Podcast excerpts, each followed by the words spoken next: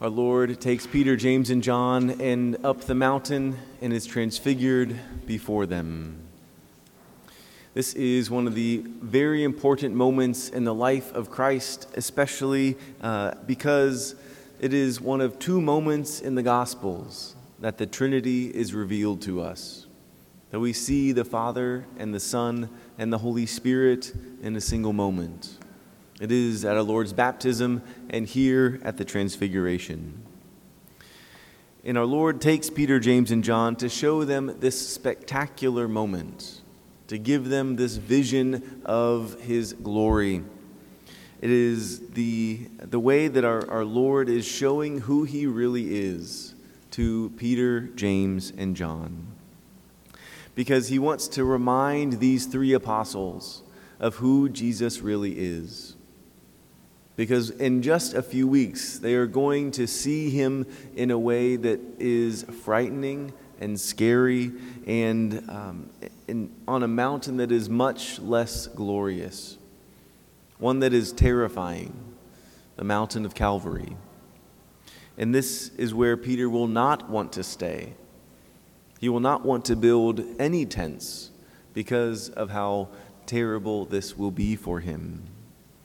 And so on this Mount of Transfiguration, our Lord is revealing His divinity to the disciples, to Peter, James, and John, in this dazzling white light. Uh, it's brilliant than, more than anything we have ever seen. And so that He is blessing them with this vision so that they can remember.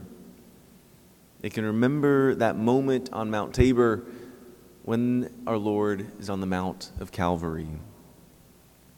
He wants them to remember who He is, fully God and fully man, so that when they are filled with fear at seeing their their teacher, the, the Messiah, the one they have followed for these last three years, hanging upon the cross, back in their memory, they can remember the moment of the Transfiguration and be built up in faith.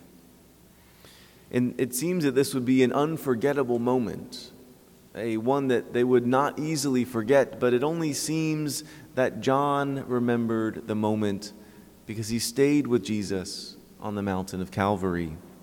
Everyone else disappeared. So our Lord desires and wants and shares this moment with Peter, James, and John so their hearts can be strengthened, their faith built up, so that when He goes to the cross, they can have this moment to remember that He is God, that He is the Messiah, and that the passion and death is not the end. Just so, our Lord Jesus wants us to remember who He is as well, and that the cross is not the end of the story. He wants us to remember that He is God, and He took on our human flesh to redeem it and glorify it, and that He is now alive.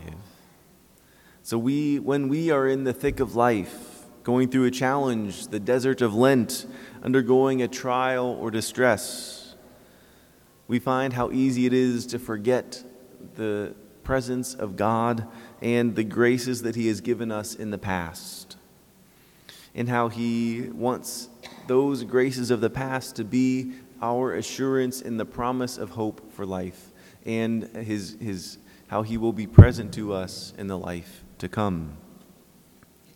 So in this Transfiguration, our Lord performs this fantastic miracle, this revelation of His divinity. But looking deeper at this miracle, I think we find something more. As Jesus reveals and shows us who He really is, the Church Fathers talk about how actually the greater miracle was how Jesus hid His divinity for so long. How He hid His divinity for all of His life up into the moment of the Transfiguration. That this greater miracle is that He did not show His card, so to say. He did not reveal His divinity up until this point. And what a miracle that really is. That the God of the universe took on human flesh, His true identity hidden, up into the moment that he desired. And so he gave the apostles this moment and this vision to experience who he really is, to keep their hearts always remembering this moment, strengthening their faith, hope, and love. And so the challenge for the apostles was remembering it and allowing it to, um, to stay with them. When things got difficult, when hope seemed lost, and when Christ was on the cross. And so Jesus knew this challenge of our human memory.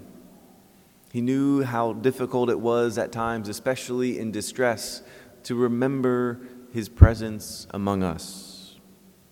And so he wanted to give his disciples that reminder, and he also wants to give us a reminder of his presence among us. And this time, there's a memory that continues to our own day. So if our Lord can hide his glorious divinity in his humanity, what prevents him from hiding it in something else? What prevents our Lord from hiding his divinity in something else that is created? Maybe, say, in the presence of bread and wine.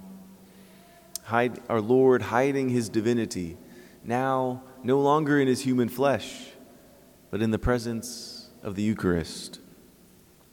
And so our Lord chooses to dwell among us, and he chooses to be here in every church across the world, in that red light, dwelling and shining brightly, is a sign for us of Christ's presence. It is our Lord, and it is that, that light that shows us that Christ will never abandon us, that Christ will never leave us alone, and he gives us a reminder that I am present to you, he says. Whenever we see that red light burning in a Catholic church, we know that our Lord is there. Whenever we see that light, we know that our Lord is present in that tabernacle for you, to remind you that he is still here, to remind you you have a place to go, a place to go and encounter the love of God, to go and dwell with him, to be with him, and to be built up in your faith. This is the invitation that God gives us, this way of remembering that he is here. To remember our destiny, that we were made for and to be like Christ in our life, that our humanity, our bodies, will be glorified. They will be filled with that light and that divinity, just like Christ. Because Saint John the Apostle writes to us, "We shall be like him, for we shall see him as he is," in that great and uh, unfathomable light and brilliance that he is. We remember the words of Saint Paul as well, saying that our citizenship is in heaven, and from it we await a Savior, the Lord Jesus Christ, and he will change our lowly body to conform with his glorified body. The way that our Lord was filled with light on Mount Tabor is the way that he will fill us with light as well. And this happens day by day, little by little, as we receive life itself, as we receive our Lord in the Eucharist to be our strength this day. And so there is nothing, this is a good reminder for us, absolutely nothing that can separate us from the love of Christ. And the Eucharist for us is the reminder of God's presence, of God's love, of his light, and his life. This is God's presence among us as he is here to strengthen us today, to help us endure the cross so that we can share one day in the fullness of God's glory in heaven. And the Eucharist is this sign of our hope. And so the Eucharist is the food for our journey, filling us with the divinity and light of Christ. And so, brothers and sisters, this day, this week, this Lent, that we keep all these things and pondering them in our hearts so that we can be filled with this hope for the life to come.